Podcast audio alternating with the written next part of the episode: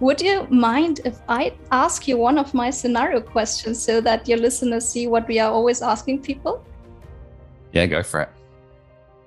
So we, um, in preparation of our processes, uh, we usually conduct some scenario interviews with people, and we ask them something like, if you could look into the future of your business, for example, what would you like to know?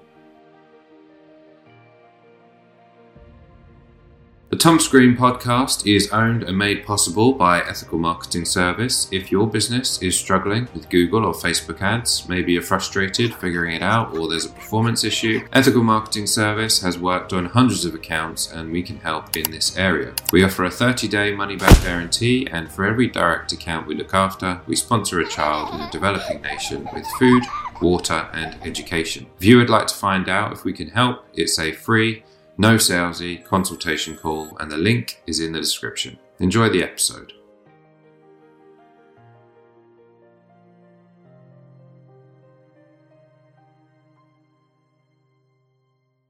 Thomas Green here with Ethical Marketing Service. On the episode today, we have Ursula Eising. Ursula, welcome. Thank you for having me, Thomas. It is my pleasure. Would you like to take a moment and tell the audience a bit about yourself and what you do? Most certainly. Thank you very much.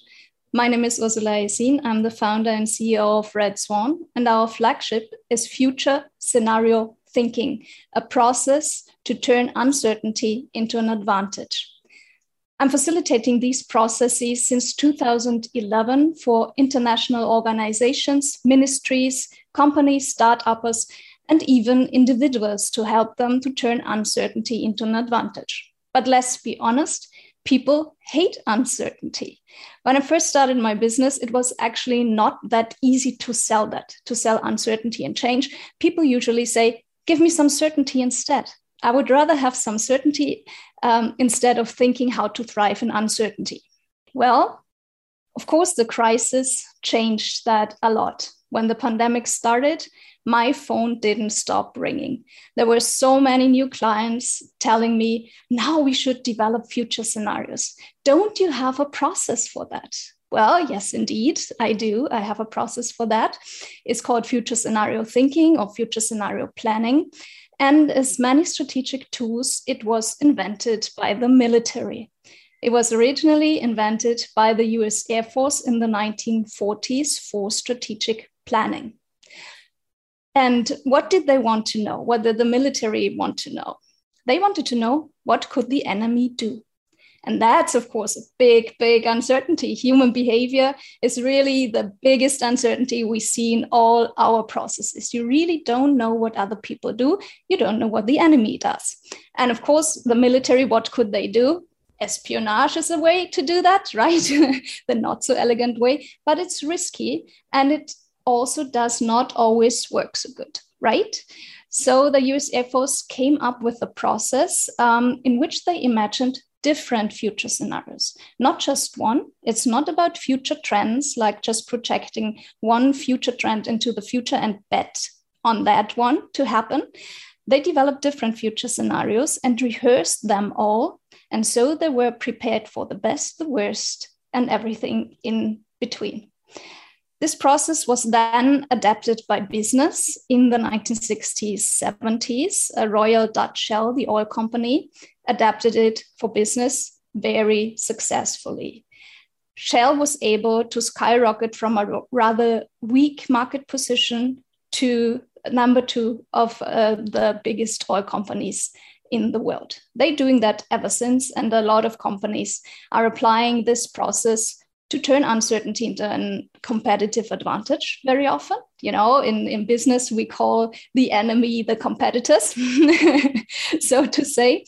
Uh, and it's really a great process to do that. And let's be honest, um, crises like the current ones actually throw us into an ocean of uncertainties that can make people and businesses desperate and very, they feel very powerless and uh, out of control I cannot promise control to people because the wish to control the future actually comes from a place of fear. And that's never good advice. But what I can promise you is that you gain your power back over your life by this process because you become aware of all the driving forces uh, that lead to decisions and that can um, lead to uncertainties, of course, also, and how to deal with that in a flexible way. Thank you for the introduction. A lot of good stuff in there. Initially, I just wanted to ask you about because we discussed a couple of things that are happening now and obviously previously um, about what might impact business. Um, of the things that you've worked with businesses on, were you able to help them, shall we say, prepare for the types of scenarios that we're facing now? Yes. Um, That's a good answer.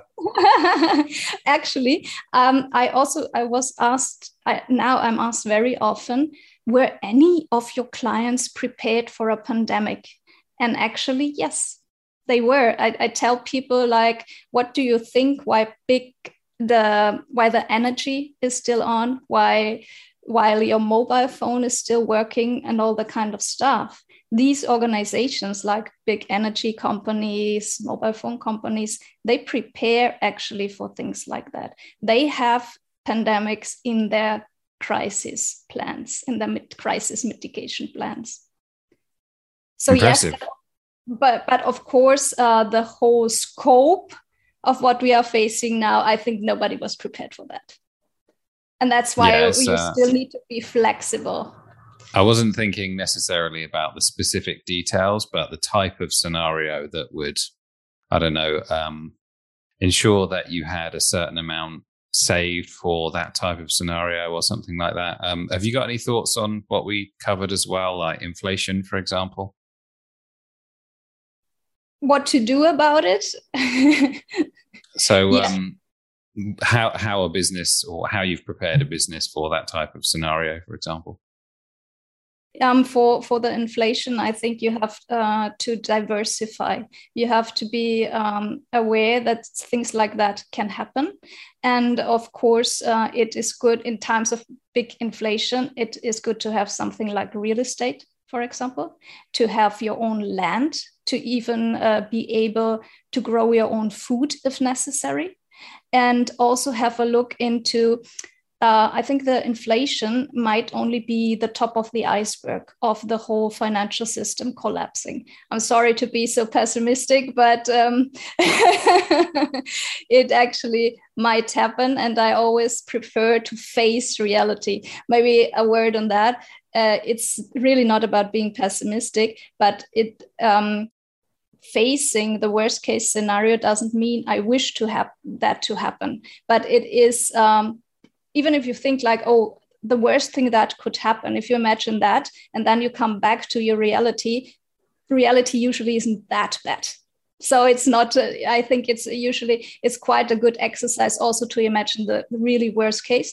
So let's imagine the worst case: the whole financial system might collapse, and actually that happens quite a lot. It, it happens like every 80 years, which is a bit longer than a lifetime or about a lifetime. So people usually cannot remember, but the financial systems collapse regularly. So this might happen. So what can you do? As I mentioned before, own real estate, own land, grow your own food, that kind of stuff. Prepare for the worst. I think it's a good thing to prepare for the worst. It's not fear, it's preparing for the worst that you can be safe that you can feel safe about that and um, diversify maybe also look into things like crypto and I know now crypto is really, really down. It really plunged, took a plunge. But uh, in the long run, crypto might be really the um, it's a democratic way how the financial system could actually work. And in my opinion, it's really the future. So though it takes plunges and is very volatile, it may be a good thing to look into, into crypto as well. Then, of course, also owning things like gold, silver, that kind of stuff to be on the safe side. Um, so yeah, diversify, inform yourself about finances, and um, and also if everything of that, if you maybe you cannot do that. Let's say that you cannot buy gold, you cannot buy silver, you cannot buy real estate. what is your safest thing? The safest thing is your own skills. Nobody can take away your own skills, your own priorities.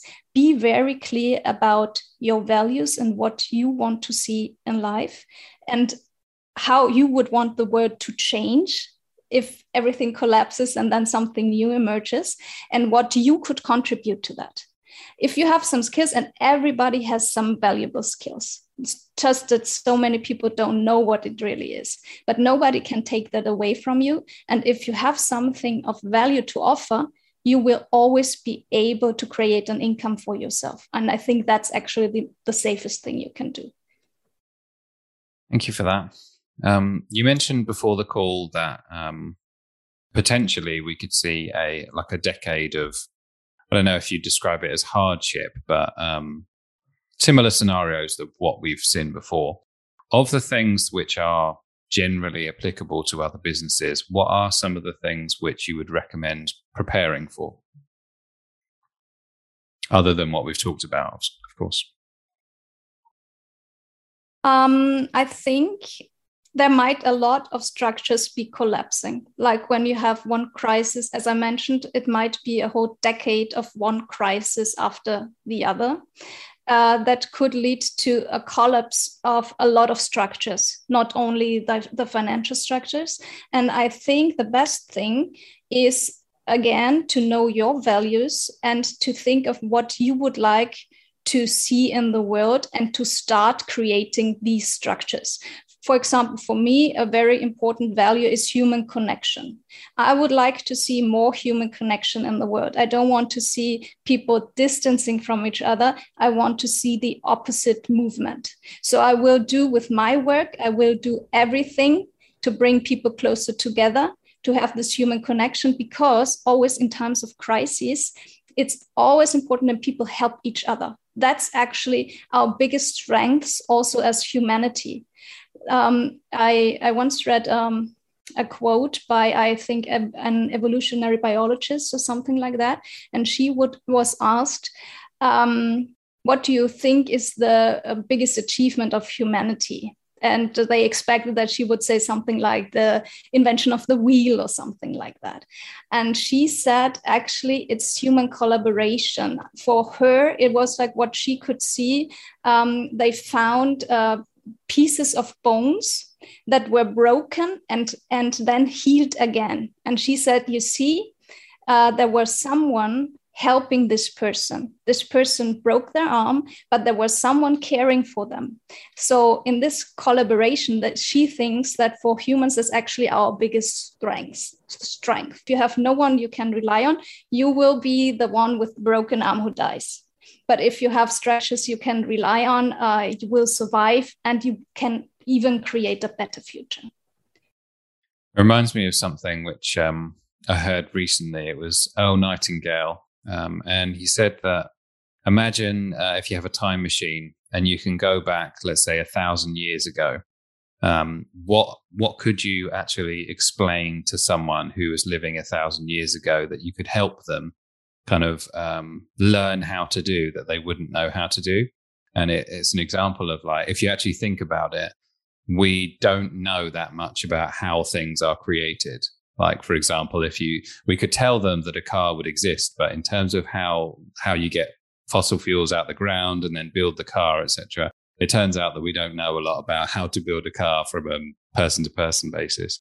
But because we have, like you said, human collaboration, we're able to have a much better standard of life as a result of that.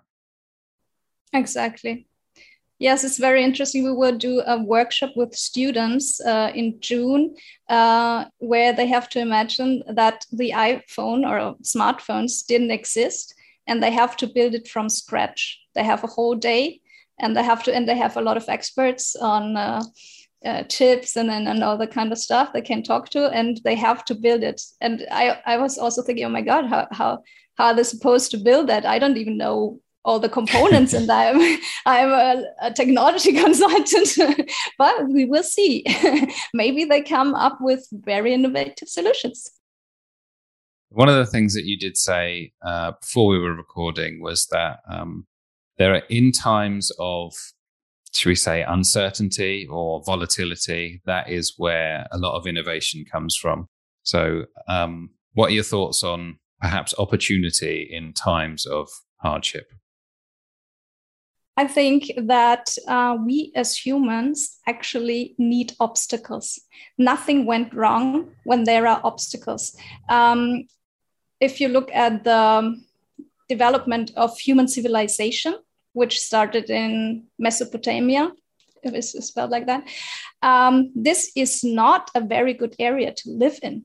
There are two rivers, and then it's in, in summer it's very hot, and then it's flooded, and all that kind of stuff. But that made humans very creative. And we really need that. Nothing went wrong when there are obstacles. I always uh, tell my students just imagine um, you, uh, you are watching the film, the movie Titanic, and uh, everyone is embarking on this uh, big, big journey. They are crossing the ocean and they land. Everybody gets off. That's it. That wouldn't be a film. We wouldn't like that at all. Nobody would. Nobody would watch that movie. But in life, we always expect that everything is just smooth and nothing happens. But that's just not life. That's. I think life is more like a roller coaster and we are here to ride the roller coaster it's not like oh I'm, i don't I don't like to ride the roller coaster. It's really like a roller coaster. And um, what I think or observe is that really obstacles make humans very creative. A very good example for me is even in refugee camps, there are people, for example, there are people who, who like to bake and they bake their own bread. And then they see, oh, others need bread too. So I start a bakery so we really, even when we are really, really down, we are creative enough to come back from that. And that's very beautiful. I really love to see, see that. That's what I love about humanity. Thank you for that. I know um, I've asked you some quite specific questions today, so thank you for for answering them. In terms of, let's say you do, uh, you have a conversation with someone and you say that you do scenario planning. What are some of the main misconceptions that someone has about what that is? Thank you for the question. That's a very good question. Um, most time people think because it's called future scenario thinking uh, that it is about foreseeing the future about foresight and that's actually not at all what it is i'm not this guru type who says you know i know the future will look like that and now be in fear because it will be so bad and, and no one will survive or anything like that. Um, it's actually not at all about that. And actually, the people who do foresight, who do these future trends, where they only have like one future trend and this will be the future, they understand this, uh, what I'm doing, the least. So, this is a typical misconception that people think I do future trends like it will be a high technology world and ai will kill us all and that kind of stuff and that's absolutely not what it is about it's really more about this whole process um, about finding out your driving forces and how to thrive in uncertainty that's actually what it is about and not at all about telling others how the future will look like. It is about shaping and creating the future and helping everyone to do that for themselves. Reminds me a lot of um, uh, Stoicism principle, mm. which says that um, you sort of take action on or prepare for things that you can control, and you mm. don't give any thought or worry to things that you can't control. And so, my imagination of what you do on a daily basis is sort of list out the possibilities of things that will happen, and perhaps I don't know, put a percentage of how probable they are along with what actions that you'd need to take in order to prepare from them. Is that kind of close to what, yes, what you do. Absolutely. That's wonderful. okay. Um, any uh, wins or perhaps uh, highlights that you that you can think of that um, that spring to mind? Uh, yes, I mentioned that I'm also do that for individuals to make them take better decisions in the here and now. And I had a very rewarding experience with a 13 year old student um, she was desperate because in Austria with 13, you have to decide which school you want to choose now. And she was really she really didn't know. Her mother told me we are all desperate. We don't know uh, which school to choose. Should she stay in this more humanistic general type of school or go to more technical or more economic? We don't know. She doesn't know. We are all desperate. And i was like well that looks like a scenario problem we should do a scenario process on that if she would like to of course. And she said yes. Hannah, the student, said yes. And we took a Saturday to imagine her future scenarios, her, her future school scenarios. In the end, I even interviewed her from the future, like 10 years from now, you study human rights as you intend to do. Which decision did lead you to this path? Are you happy with that? Uh, was it right to decide for this school and that kind of stuff? and uh, when we we it, it worked really well i didn't even know if that would work this highly strategic process would work with a 13 year old student but actually the imagination of um, students of young people is great. So it really, really worked well. And when uh, her mother came to pick her up, the mother was like, "So, do you now know what what school you want to go to?" And I said, "I think she actually knows very well what she wants." And the mother was like, "But Hannah, you told me you don't know." And uh, Hannah said, "Well, until today, I didn't know, but now I do." Great. Uh, do you find that um, people do typically know um, what might be best for them, but it's just a, a, case of sort of bringing it out of them by asking some good questions, especially in, in that particular case, I suppose. Yes, I think you have to bring it out of them. Um, I think uh, the good thing with so young people is they do not think they know it. So it's very easy to get it out of them. If you have people who are much older, like if you're working with someone who might be 50, 60 years old, they already have a lot of baggage, right? And usually they think they know what they want, but actually, it's a rare human being who really knows what they want. So that's also what I love about this process because it brings uh, the subconscious things, the subconscious driving forces to the light every time also in groups.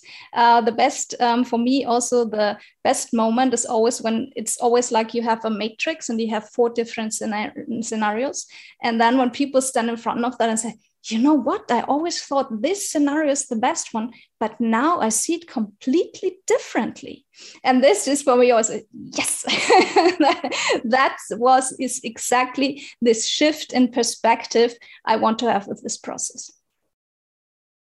Why is it that you think that um, perhaps people don't plan accordingly? I heard something, a statistic, I think it was, which said that uh, recessions um, happen every seven years or something like that, mm. but no one prepares for them. Um, or I should say, a, a, an extreme minority of people prepare for that type of scenario. Why do you think that is? I think that people would rather distract them from feeling pain that's also why our entertainment industry is so big because it distracts you. It's like, don't look there, look here. It feels much better, doesn't it? But it's like if you have a compound fracture and you say, "Oh, I'm, I don't look, I don't look at that. I just take some Novocaine," and well, how good will that do you in the long run? Of course, in the short run, you don't feel the pain. Good. People want that. I know people want that. Just give me a pill and uh, that's also actually what people ask from me like just give me a magic bullet. Uh, i don't want to think of all the things that can happen. I just want to have something to help me. And that's not that doesn't work. So i think um, um, people tend to avoid the pain in the present moment. Uh, but it's actually to to their detriment. Of course if you are not preparing and i again, I wouldn't like to call this planning because it's actually also not by it's not about having a detailed plan about the future. It's more about being flexible because you might know the the quote by by the boxer tyson who said everyone has a plan until they get punched in the face Uh, absolutely, absolutely. So I would not recommend to have a detailed plan because then people tend to to try to control the future with this plan, and that would also will also not not help them. Uh, but it's really like stay flexible, inform yourself, prepare for some bad things that can happen, and always think what kind of future would I want to create after everything that could happen. I think um, Elon Musk has said uh, recently, I think it is, it's uh, people um, kind of tend to focus on what they hope is true rather than what is actually true. And um, kind of makes me think of uh, your answer is wishful thinking is essentially what people do, right? Absolutely. It's wishful thinking. And uh, I think it's very dangerous. That's why I also very often say my process is about facing reality. It's, uh, it's for people who want to face reality to create a better future for themselves. And you can only create anything from the place of reality. You cannot create anything out of wishful thinking. I certainly think it would be beneficial um, to, should we say, list your services. So um, I appreciate you talking about it today. Uh, is there anything I should have asked you about? You actually ask very good questions. Would you mind if I ask you one of my scenario questions so that your listeners see what we are always asking people? Yeah, go for it. So we, um, in preparation of our processes, uh, we usually conduct some scenario interviews with people, and we ask them something like, if you could look into the future of your business, for example, what would you like to know? So, um, is that you're actually asking me what I'd like yes. to know? And uh, how far into the future are we looking? let's say 10 years. Hmm. Um, what's the what's the revenue of the business in 10 years time? Mm-hmm. And um, if it the future unfolded in the wrong direction, what would you be worried about? Uh, I suppose that the the thing that I worry about is having to uh, not not keep employees that I want to keep. So if it was going in the wrong direction, obviously that's the the worst case scenario for me. And if the future unfolded according to your wishes, realistically but optimistically, what would it look like? Uh, the opposite of that. So being able to hire lots and lots of uh, talented people. So talented people. Yeah, thank you very much. Um, Did I pass? Was that, was that good answers? there, there, are no wrong. There are no wrong answers. but I would encourage your listeners actually to think of that, like uh, because this brings out a lot of your values, a lot of your driving forces, and if you are on um, safe basis of values, like in your case now here, human talent is one of your values, right? It's a really huge driving force for you and your future. So you will invest in that. Um, and you can think of things um, to do uh, to get the best talent for your for your business. And uh, if you um, have defined a clear set of values for yourself, that's also very stable in crisis. I think it's like um, a beacon in a crisis. You know uh, like I said, human connection is very important for me, something like that. So I will do everything in even in a crisis to get human connection because then I feel safe. Great, thank you for for sharing that. Um, this is a question that we talked about before uh, we started recording, which is um, what's the what's the definition of success for you? The definition of success for me is actually also about human connection. Um, it in my business, I I go into every meeting with uh, the goal to have a great conversation and to connect to people deeply. And actually, the projects, the money, the success comes automatically from that because this is actually my core value. So when I created a a deep connection to humans in anything I do, that's successful for me. Did we have a successful chat today then? We did. We did indeed. I just wanted to mention that, like we do today. Yes. Thank you.